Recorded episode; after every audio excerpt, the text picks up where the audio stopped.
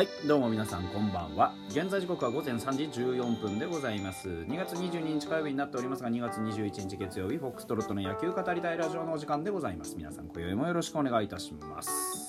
はい、今日はもうちょっと早くやる予定だったんですけどあれ寝てたのもあるんですけど、うちが停電してて、あのー、しかもこれがね、あの雪で停電したとかそういうことじゃなくて、あの昨今、あのー、昨日からそうなんですけど、すごいんですよ、もう天気がやばくて、あの雪の量はそれほどでもないんですけど、暴風がねビュンビュン吹きつけてて、なんだどうした電線でも切れたかと思って、あのよくよく調べるとですね、うちの換気扇ぶっ壊れてるんですけど、あの換気扇の外のカバーがねぶっ壊れて、雪が換気扇の中に吹き込んできてて、その吹き込んだ雪がですね換気扇のコンセントにくっついて漏電してたっていうあの原因を突き止めるのにねちょっとこう時間がかかったりしてる間にですね、こんな時間になってしまいましたということでございました。あの安全には特にね支障がないので、あのー、まあしばらく我慢ですね電気は使います。はい、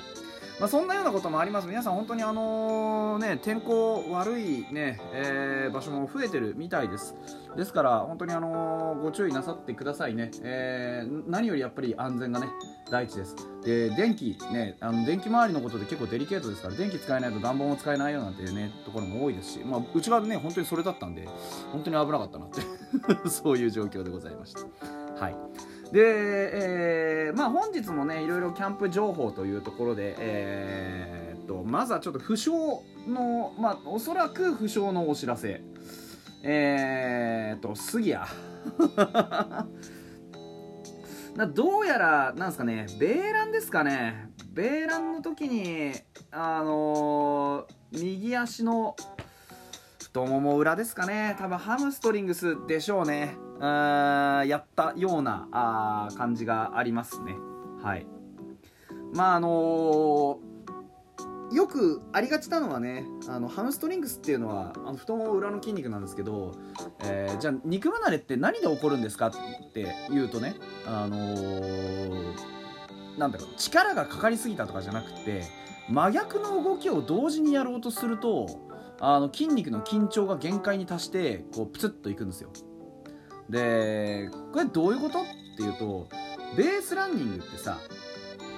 あのー、ベースを踏むじゃないですか、走りながら。で例えばベースをドンって踏みます。踏むと何が起こるかっていうと、着地の圧力を分散させようとして、あの筋肉があまあ一瞬突っ張るんですよね。要は筋肉が伸びる方向に働くんですよ、着地の圧力に対してグッて頑張るから。なんですけど、あのグッて頑張るのと同時に蹴らないといけないじゃないですか。蹴って前に進もうとしますよね。前に進もうとするときは、あの太ももって、あのー、太ももの裏っていうのはギュッと縮もうとするんですよね。要はあのー、ふくらはぎを持ち上げようとして縮もうとするんですよ。でその動きって真逆じゃないですか。その真逆の動きがね多分同時に起こるタイミングで着地しちゃったんだと思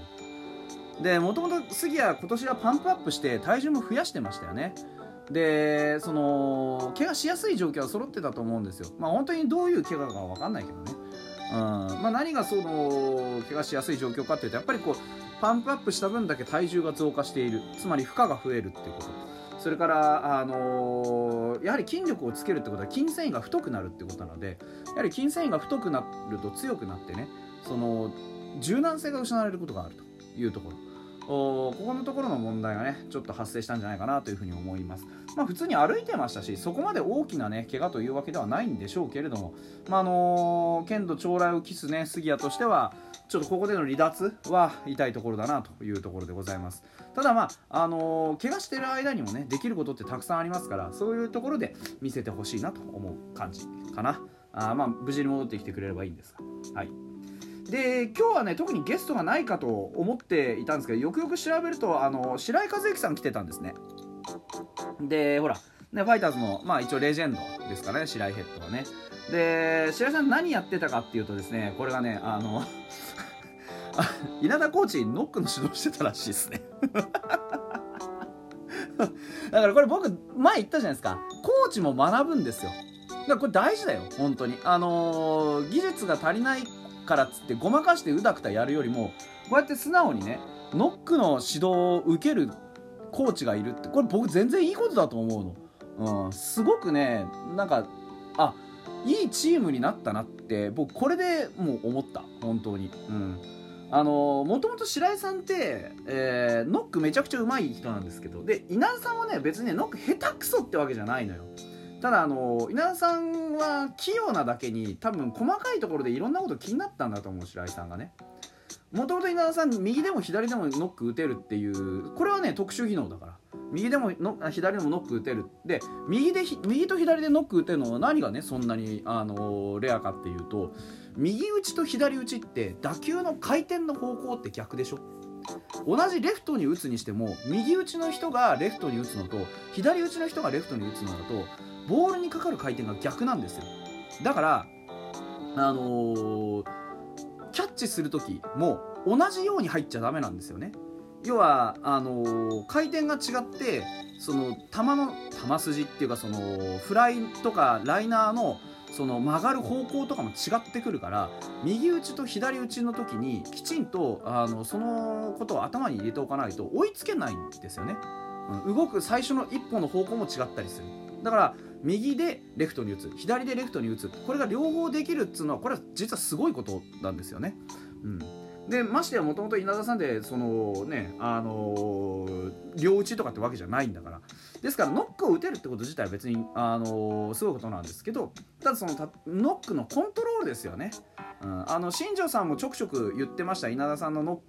クが、まあ、飛距離が安定しねえとか、あの思ったところに飛んでねえとか、右で右左で打てるってこと自体はできるんだけどコントロールがまだうまくないってことでね、あのー、白井さんが、まあ、来てどういうことなのか分かんないですけどね、あのなんかのあの表紙にノック始めたみたいです。スーツ姿でさ、ね、もともと白井さんってナイスミドルじゃないですか。ちょっとイケたね、あのイケオジですよ。イケオジのさ白井さんがさ、あのバッと持ってさノックってのかっけえのこれはねちょっと僕はねあのねキュンとしたわ。かっけえなって思いましたあまあでもね、とにかくその稲田さん自体はね、えー、っと稲田さん自体も含めてチーム全体がねこうやっていろんな人からいろんなことを学んでね、あの成熟したチームになっていく過程の一個としてね、まああの微笑ましい、えー、光景だったかなというふうに思います。はい、でもう一つ気になるのがですね、うんと昨日発表になったのがさんがつみっかに、えー、っと早稲田大学とあの大学 エヌピービー 交流試合っていうのをやると。それも千葉鎌ヶ谷のファイターズスタジアムで行うと。で無観客でやりますよというのが発表されました。で実際あの実際のところ札幌ドームで同じ日にオープン戦やるんですよ、ヤクルト戦。これはねごごろくじナイターでやる予定なんですけど、あだから一軍は札幌にいるんですよね。ってことはまあ鎌ヶ谷、つまりいわゆるボス組でしょうね。そのにぐんで、まあ、決まるということになるんでしょう。だからこれが何の目的なのかちょっといまいちピンとこないんですけれども、まあ、に軍にも早くから実戦の機会を与えるというところなのか。だって早稲田って今あれだよな、あの確かあの元ロッテの小宮山さんが監督やってるんじゃなかったっけな。だから別にファイターズ罰というわけじゃないし、そのどういうこう経緯があってこの試合が実現したのか全くわからないんですけど、ただやるとなれば当然あっちだってねただの練習試合ってわけにいかないでしょ。その早稲田だって有力なね選手いっぱいいるでしょうから、だからまあある程度ガチでやる真剣な試合になるとは思うんです。ただあのー、鎌ヶ谷のねに軍っていうのは、まあ、皆さんも知っての通り鎌ヶ谷ファイヤーズなんて言われますから、守備がねなかなか上手くなってないとか、その打力に至ってはこの間僕が散々そのライブのところでもちょっと言ったように、やっぱりそのに軍の選手といち軍の選手の違いは何ですかっていうと、そのチャンスボールをいっきゅうで仕留めれるかどうか、このねそうそうやってこないチャンスボールに対するアプローチの仕方っていうのが、まあちょっとこうねに軍はそういうレベルだなっていうのを感じるわけじゃないですか。だからね結構これ大事かなと思います。この対早稲田のね、え一戦ってのは僕は割とに軍の選手たちの試金石になるんじゃないかなってちょっと思ってます。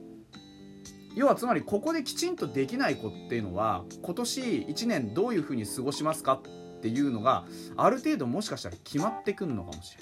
ない、まあ、可能性としてですけどね、うん、っていうようなこともあんのかなみたいなことは思っておりましたと